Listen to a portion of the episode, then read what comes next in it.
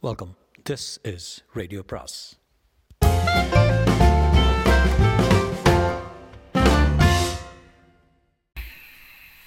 அனைவருக்கும் அன்பு வணக்கம். சுஜாதாவின் மற்றொரு சிறுகதை.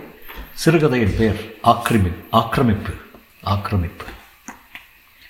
டெல்லியில் முதல் முதல் வேலை முதல் காதல் முதல் ஸ்கூட்டர் விபத்தில் முழங்கால் சிராய்ப்பு எல்லாமே நிகழ்ந்தது.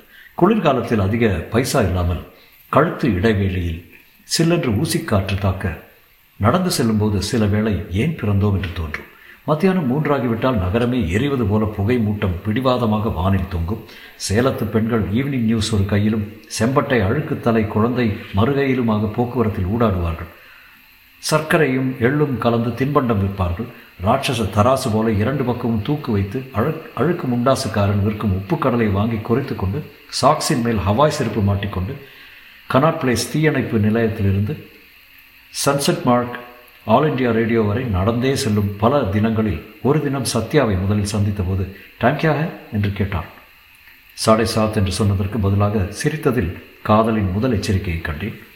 மாதம் எழுபத்தைந்து ரூபாவில் பத்து சதுர அடி தங்க இடமும் ராத்திரி சாப்பாடும் ஸ்டைஃபன் நூற்றி ஐம்பது ரூபாய் மிச்சத்தை அன்புள்ள அக்காவுக்கு இத்துடன் வழக்கம் போல ரூபாய் எழுபதுக்கு மணி ஆர்டர் அனுப்பியுள்ளேன். பெற்றுக்கொள்ளவும் அதற்கு தவறாமல் அன்பு அன்புள்ள தம்பி ரமணிக்கு நீ அனுப்பிய மணி ஆர்டர் கிடைத்தது. அடுத்த மாதத்திலிருந்து நூறு ரூபாய் அனுப்ப முடியுமா? அத்தானும் நானும் உனக்கு செய்ததையெல்லாம் எண்ணி பார்த்து அடுத்த மாதத்திலிருந்து தவறாமல் இத்தியாதி கம்பளி போர்வைக்கு காசு இல்லாமல் சவுத் இந்தியா லாட்ஜில் எட்டு வேட்டிகளை சேர்த்து போர்த்தி கொண்டு மேண்டலினை நிரடிக்கொண்டு ஸ்டேட்ஸ்மேன் கிராஸ்வேர்ட் போட்டுக்கொண்டு பிரேக்ஃபாஸ்ட்டுக்கு ஒரே ஒரு வடை மட்டும் சாப்பிட்டு கொண்டு ஒரு மாதிரியான வாழ்க்கை அது. இரவு சவுத் இந்தியா லாட்ஜில் கணக்கு எழுதுவதற்கு ஒப்புக்கொண்டதை அக்காவுக்கு இன்னும் எழுதவில்லை. சத்யாவை மீண்டும் சந்தித்தேன். லாட்ஜின் அறைகளுக்கு இடையில் திறந்த வெளியில் காய்ந்த அப்பளம் போல ஒரு டேபிள் டென்னிஸ் மேசை இருக்கும். அதில் லொட்டு லொட்டு என்று எட்டு மணி வரை சிலர் வந்து ஆடுவார்கள். அவர்களை யார் அனுமதித்தது? ஹோட்டல் முதலாளிக்கு என்ன உறவு என்பதெல்லாம் தெரியாது. ரூமில் இருந்து பார்த்தால் சில நாட்கள் சத்யா தெரிவாள். துப்பட்டாவை மார்பின் குறுக்கே இறுக்கிக் கொண்டு தப்பு தப்பாக ஆடுவாள்.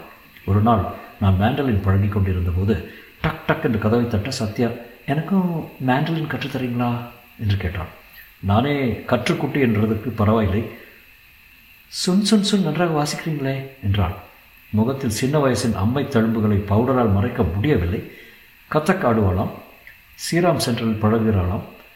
அங்கேயே மேண்டலின் மாஸ்டர் இல்லையா? என்றதற்கு சித்தார் தானா? சத்யாவுக்கு மேண்டலின் கற்றுக் கொடுத்தேனோ இல்லையோ? ஒவ்வொரு முறையும் வந்து விசாரித்து விட்டு போவாள். சிக்ஸ் ஏ பிளாக்கில் மாமாவுடன் வசிப்பதாகவும் முன்னரை காலியாக இருப்பதாகவும் சொன்னாள். வாடகை என்ன என்று கேட்டதில் நண்பர்களுக்கு என்ன வாடகை என்றாள். எனக்காக ஸ்வெட்டர் பின்னுவதாகவும் சொன்னாள். இதெல்லாம் காதல் நிலையனில் பின் என்னவாம்? இதனிடையே எனக்கு ஓசிஎஸ்ஸில் ஆர்டர் வந்தது. டெல்லியிலிருந்து கிளாஸ் டூ கெசட் பதிவு வேலை கிடைத்தது. முன்னூற்றி முப்பது ரூபாய் சம்பளம் என்று தீர்மானித்ததும் திடீரென்று டாடா பிர்லா போல உணர்ந்தேன். சத்யாவுக்கு பல்பொடி கலரில் ஒரு கமிஸ் செட்டும் கான் மார்க்கெட்டில் பளபள நகையும் ஸ்டிக்கர் போட் பொட்டும் வாங்கி கொடுத்தேன். ஓக்லா ஏரிக்கு பிக்னிக் போனோம். சத்யாவுக்கு கசின் ஒருத்தி இருந்தால் ரொம்ப அழகாக ஆனால் அவளுக்கு கல்யாணம் இருந்தது அடுத்த ஞாயிறே அவர்கள் வீட்டு முன்னரைக்கு சொற்ப உடைமைகளுடன் மேண்டலனுடன் குடிபெயர்ந்தேன் சத்யாவின் மாமாவும் மாமியும் ரொம்ப நல்லவர்கள். எனக்கென்று பாத்ரூம் நேரத்தை மாற்றிக்கொண்டதும் அல்லாமல் வெந்நீர் போட்டு கொடுத்தார்கள். எண்ணெய் மிதக்கும் வெண்டைக்காய் பிண்டி கறி பிண்டி பிண்டி கறி அடிக்கடி கொடுத்து அனுப்பினார்கள். அறை நல்ல அறை கரோல்பாகில் அந்த மாதிரி அறை எப்படி கிடைத்தது என்று நண்பர்களுக்கு ஆச்சரியம். நல்ல வேலை கிடைத்து விட்டதல்லா உன்னை மாப்பிள்ளையாக வளைத்து போட்டு விட போகிறார்கள் என்று எச்சரித்தரு எச்சரித்ததற்கேற்ப சத்யாவும் அடிக்கடி காரணம் இல்லாமல் வந்து போய் அரை மணி முக்கால் மணி என்று பேசிவிட்டு போவாள். கையை அடிக்கடி வாங்கி ரேகை பார்ப்பாள். மனதுக்குள் இதயம் ஓவர் டைம் வாங்கும். எத்தனையோ முறை அவளை வீழ்த்தியிருந்தாலும் ஒரு அளவுக்கு மேல் தைரியம் வரவில்லை. முதல் பலாத்காரம் அவள்தான் செய்ய வேண்டும் என்பதாகிவிட்டது. அப்போது இ. வாசு வந்து சேர்ந்தான். அவன் திருச்சியில் செயின்ட் ஜோசப் காலேஜ் கிளாஸ்மேட்டு. டெல்லியில் எனக்கு அப்புறம் வேலை கிடைத்து அட்ரஸை அக்காவிடம் விசாரித்து கொண்டு இரண்டு சூட் கேஸு படுக்கை டென்னிஸ் மட்டை எங்கேயோ ரேடியோ பெட்டி சகிதம் வந்து இறங்கி எப்படி இருக்கார் ரமணியே என்று என் படுக்கையில் உட்கார்ந்து ஷூவை கழட்டிவிட்டு மேண்டலினை நோண்ட ஆரம்பித்தான். நான் கவலையுடன் எங்கே தங்க போகிறேன் என்று விசாரித்ததில் இங்கே தான் இல்லைன்னா உங்கள் அக்காவும் அத்தான் என்ன பிச்சிருவாங்க. நமஸ்தே பாபி என்று சத்யாவின் மாமியிடம் அரைகுறை ஹிந்தியில் பேசினான். அவர்களுக்கு அவனை பார்த்தவுடன் பிடித்து போயிற்று. அடர்த்தியான பட்டர்ஃப்ளை மீசை நல்ல உடற்கட்டு என்னை விட சுத்தமாக நான்கு இன்ச்சு அதிக உயரம் உரத்த குரல் மொட்டையா வழுக்கே என்ற தலை என தெரியாத தலைமுடி பனியனை மீறும் மார்மயிர் அடர்த்தி எல்லா பாஷையும் கொஞ்சம் பேசுவான். பாபி தங்களுக்கு ஆட்சேபம் இல்லைனாலும் எனக்கு கைலாஷ் காலனியில் கம்பெனி வீடு கிடைக்கும் வர தற்காலமே இந்த அறையில் தங்க கிருபை புரிவீங்களா? தங்க கிருபை புரிவீங்களா? என்று லக்னோ சுல்தானிடம் கேட்பது போல கேட்க பாபி உச்சிக்குள்ளிருந்து தாராளமா எத்தனை நாள் வேணாலும் தங்கிக்கலாம் என்றான் என்னை யாரும் கேட்கவில்லை. காலையில் இவனுக்குத்தான் முதல் வெந்நீர் இவனுக்குத்தான் முதல் பாத்ரூம். பஞ்ச்குயான் ரோட்டிலிருந்து ஒரு அலுமினிய கட்டில் கட்டிலை வாங்கி வந்து அறையில் போட்டுக்கொண்டு ரம நீ உயரம் அதிகம் இல்லை அதனால் அந்த கட்டிலில் படுத்துக்கா நான் உன் கட்டிலில் படுத்துக்கிறேனே என்று அறையின் முக்கால் பாகத்தை அடைத்து ஃபேன் அடி அடி ஹீட்டர் அருகில் கட்டிலை போட்டுக்கொண்டு ஜிம் ரீவ்ஸ் பாட்டெல்லாம் போட்டு கேட்டுக்கொண்டே மூன்று நாளில் என்னை ஓரம் கட்டி விட்டான் மேண்டலினை எடுத்து டியூன் பண்ணுகிறேன் என்று எட்டு கம்பளில் நான்கை அறுத்து விட்டான். நடா வாசு இப்படி செய்தியே என்று கேட்டதற்கு கடகடன்னு சிரித்து நீ வாசிக்கிறது சூடு போட்ட பூனை மாதிரி இருக்குன்னு சத்யா சொன்னான் என்றான். தூக்கி வாரி போட்டது. சத்யாவை நீ எப்போ பார்த்த? தினம் பார்க்கணே தினம் லஞ்ச் கூட அவர் தான் அவள் ஆஃபீஸும் என் ஆஃபீஸும் பக்கத்து பக்கத்தில். ஸ்ரீராம் சென்டரில் நானும் சித்தார்கத்துக்கு போகிறேன் ஸ்வீட் கார்டு என்றான். எனக்கு வயிற்றில் குத்தினார் போல் உணர்ந்தேன் வாசு நீ எப்போ காலி பண்ண போகிற எனக்கு இடம் போதாது. அக்காவும் அத்தானும் வரப்போகிறாங்க பத்ரி போக போகிறாங்க போனால் போகிறதுன்னு உனக்கு இடம் கொடுத்தேன். பர்மனெண்ட்டாகவே செய்திடாத என்றேன்.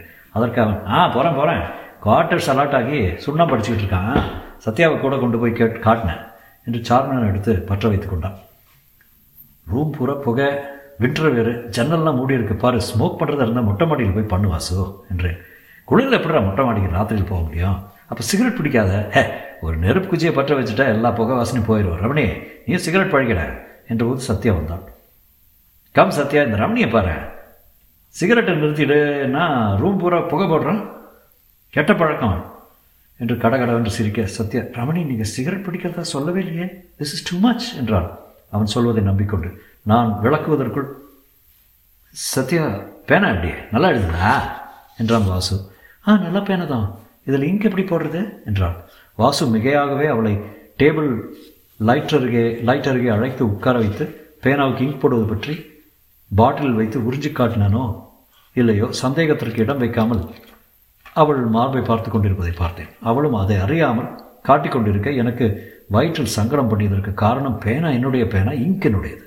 இந்த மாதிரி சின்ன சம்பவங்கள் எல்லாம் மெல்ல மெல்ல சேர்ந்து கொண்டு வாசுவில் வெறுப்பு அலையாக திரண்டான் வாசுவுக்கு ஒரு முடிவான எச்சரிக்கை. அல்டிமேட்டம் கொடுத்து விட்டேன். அவனிடம் வெள்ளிக்கிழமைக்குள் நீ ரூமை காலி செய்யவிட்டால் எல்லா சாமான்களும் எடுத்து வீதியில் போட்டு விடுவேன் என்று சொல்ல நினைத்து அதை மழுப்போ மழுப்பின் மழுப்பி.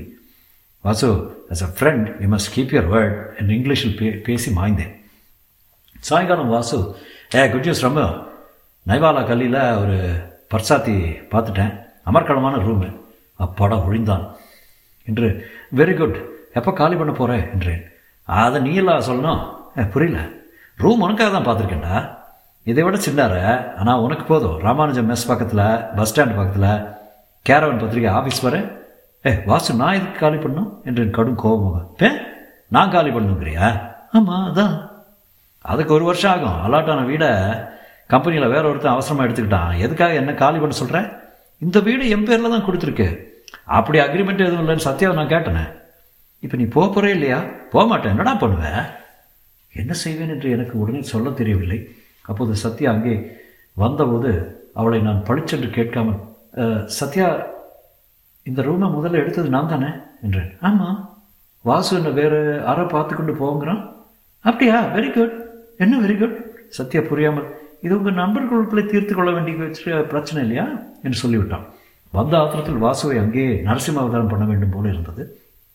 இதெல்லாம் கூட தாங்கிக் கொள்ள முடிந்தது. என் ஸ்கூட்டரை எடுத்துக்கொண்டு போய் ஸ்டெப்னி திருட்டு போனதை வாசு சொல்லவே இல்லை. அதையும் தாங்கிக் கொண்டே புதிய டயர் வாங்கி கொடுக்கிறேன் என்று காலம் தாழ்த்தி கொண்டே வந்தான். போனால் போகிறது என்று இருந்தேன். ஆனால் ஒரு முறை அவன் செய்த காரியம் என்னை அந்த தீர்மானத்தை எடுக்க வைத்தது. இதுதான் என் எல்லை. ஒட்டகத்தின் முதுகில் கடைசி சுமை. ஷீலா தியேட்டரில் ஒரு புது படத்துக்கு டிக்கெட் எடுத்திருப்பதாக ஃபோன் பண்ணி சொன்னான். நான் வேக வேக என்று தியேட்டருக்கு போனேன். தியேட்டர் புதுதில்லி ஸ்டேஷன் அருகில் ஒரு சந்தில் ஒளி ஒளிந்து கொண்டிருக்கும். கைவண்டிகளும் சைக்கிள் ரிக்ஷாக்களுமா கசகசன்று இருக்கும். ஸ்கூட்டரில் பேலன்ஸ் தவறி போய் ஒரு விபத்து ஆகி முழங்காலில் சிராய்ப்பு ஏற்பட்டு அதையும் பொருட்படுத்தாமல் நொண்டிக் கொண்டே தியேட்டருக்கு போனேன். வாசு ஆளையே காணவில்லை. நாலு மணி வரை காத்திருந்தேன். வரவில்லை. முழங்கால் சிராய்ப்பு ரொம்ப வலித்ததால் அறையில் போய் படுத்துக்கொள்ளலாம் என்று ரூமுக்கு போனால் பூட்டியிருந்தது. ஜன்னல் ஓரத்தில் எப்போதும் சாவி வைத்திருப்பான் என்று ஜன்னல் அருகே போய் துழாவி பார்த்தால் உள்ளே ஆளரவம் கேட்டது. எட்டி பார்த்தால் சத்யாவை படுக்க வைத்து வாசு அழுத்தமாக முத்தம் கொடுத்து கொண்டிருந்தான். அவன் கரங்கள் மற்ற காரியங்களில் இயங்கிக் கொண்டிருக்க சாயங்காலம் சாப்பிடலாம் என்று நான் வாங்கி வைத்திருந்த இலச்சி லைச்சி லிச்சி பழங்களை அவளுக்கு உரித்து உரித்து ஊட்டி விட்டு கொண்டிருந்தான். வயிற்றில் ஒரு அமில அலையே பிரவி பிரவகித்தது. உலகத்திலேயே மிக புராதானமான வெறுப்பு உணர்ச்சி இதாகத்தான் இருக்க வேண்டும். சற்று நேரம் தான் பார்த்தேன். அப்படியே ஓசைப்படாமல் இறங்கி போய் பிளாக்கின் நடு சதுர பார்க் பெஞ்சில் உட்கார்ந்து கொண்டு எனக்கும் வாசுவுக்கும் உள்ள உறவை மெல்ல சந்தித்தேன். அவன் ஆக்கிரமிப்பை என் அத்தனை சந்தோஷங்களையும் பறித்து கொண்டு பரிகசிக்கும் அவன் சுயநலத்தை எல்லாம் யோசித்து பார்த்தபோது சட்டென்று தெளிவு வந்தது. அறை என் பேரில் லீஸ் எடுத்தது. சத்யா என் சிநேகிதி. கட்டில் என் கட்டில் படுக்கை என் படுக்கை. பேனா மஷி என் என் லைச்சி பழம் எவ்வளவுதான் ஒரு ஆசாமி இவ்வளோ இவ்வாறு ஆக்கிரமிக்கப்படுவான்? சமயம் வந்துவிட்டது. உண்மையான எதிர்ப்பை காட்ட தருணம் வந்துவிட்டது. என் மெய்யான கோபத்தை காட்டும் சமயம். அதுதான் வழி என்று தீர்மானித்து விட்டேன். நேராக கஃபா கஃபார் மார்க்கெட் போய் ஒரு நேபாளி கத்தி வாங்கினேன். குக்கரி வகை கத்தி அது. மர வேலைப்பாடு உள்ள பிடியும் வளைந்த உரையும் உருவினால் பளபளக்கும் கத்தி. குத்தினால் ஒரு ஆள் சத்தமின்றி செத்து போவான். நாற்பத்தெட்டு ரூபாய்க்கு கொடுத்தான். அதிகம்தான். ஆனால் விலையெல்லாம் அப்போது ஒரு பொருட்டாக இல்லை நான் திரும்ப அறைக்கு சென்றபோது சத்தியா இல்லை படுக்கை கசங்களை கூட சரிப்படுத்தவில்லை. சிகரெட் குடித்து கொண்டிருந்தார் என்னை பார்த்து ஏன் ரம்மா ஏன் தியேட்டருக்கு வரல? உனக்காக காத்து காத்து வெறுத்து போயிட்டு வந்துட்டேன் என்றான் கூசாமல் பொய் சொல்வதெல்லாம் எனக்கு பொருட்டாக தோன்றவில்லை. வாசு இன்னைக்கு தான் கடைசி தினம். எதுக்கே? நம்ம நட்புக்கு. ஏன் ரம்மு என்னவோ மாதிரி பார்க்குறியா? ஏதாவது அஜீரணமா? நான் கத்தியை அதன் உரையிலிருந்து விடுவினேன் ஹே எதுக்கு கத்தி? ஹேய் ஜாக்கிரதை. ஹே ஹே ஹே ரமு ரம்ஸ் இதை பேசிட்டு இருக்கலாம்டா என்னாச்சுன்னு இப்போ? நம்ம நட்புக்கு ஞாபகார்த்தமா? வெளிச்சத்தில் காட்டிய போது கூறிய முனை பளபளத்தது. அதை பிடித்து கொண்டு வாசுவை மெல்ல அணுகினேன். இந்தா வாசு நான் தீர்மானிச்சிட்டேன். நைவால கல்லியில் அந்த அட்ரஸ் எங்கே இருக்குன்னு சொல்லு. போய் விசாரித்து நான் அங்கே போயிடுறேன். என் ஞாபகார்த்த பரிசை இந்த கத்தியை வச்சுக்கா. பிற்பாடு பலமுறை யோசித்திருக்கிறேன் எதற்காக இந்த கத்தியை வாங்கி வாசுவுக்கு பரிசளித்தேன்? என்றாவது ஒரு நாள் வாசு அந்த கத்தியை பயன்படுத்தி போலீஸில் மாட்டிக்கொள்வான் என்ற எண்ணத்திலா? ஒரு நிமிஷம் விலவலத்து போனவன் முகத்தில் வியர்வை துடைத்து கொண்டான். அதானே பார்த்தேன் நம்ம ரொம்ப இப்படியெல்லாம் செய்ய மாட்டானே. கத்தியை வாங்கி கொண்டான். கை கொடுக்க முற்பட்டான். அதை மறுத்து குளிரில் வெளிப்பட்டு பார்க்கில் நடந்தேன். பல சிறுவர்கள் ஒரு சிறுவனை நாலா திசையிலும் அலைக்கழித்துக் கொண்டிருக்க சிறுவன் அவ்வப்போது தன்னை சீண்டி சொ தொந்தரவு செய்வர்களை பார்த்து இழித்துக் கொண்டிருந்தான். ஆக்கிரமிப்பு ஆக்கிரமிக்கப்படுவதில் உள்ள சந்தோஷத்தை அறிந்தவன் என்னைப் போல. முற்றும்.